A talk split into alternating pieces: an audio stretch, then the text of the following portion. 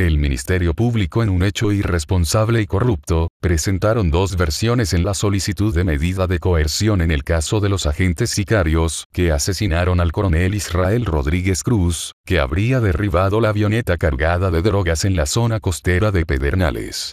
Según una de las versiones, la fiscalía pone al coronel que actuó de forma incorrecta y violenta, que este al ser detenido entró su vehículo sacó un fusil y lo manipuló, versión que es desmentida por el video que circula en las redes sociales. Esta acción deja mucho que hablar y dice la podredumbre de las autoridades en este país. Las dos versiones presentadas por el Ministerio Público provocan una especie de duda que favorece al archivo del expediente. El narcotráfico sigue metiendo sus tentáculos en las entrañas de los diferentes estamentos del Estado, donde altos funcionarios y altos mandos militares y policiales se han visto envueltos en esos asuntos, protegiendo a grandes capos a cambio de sumas millonarias.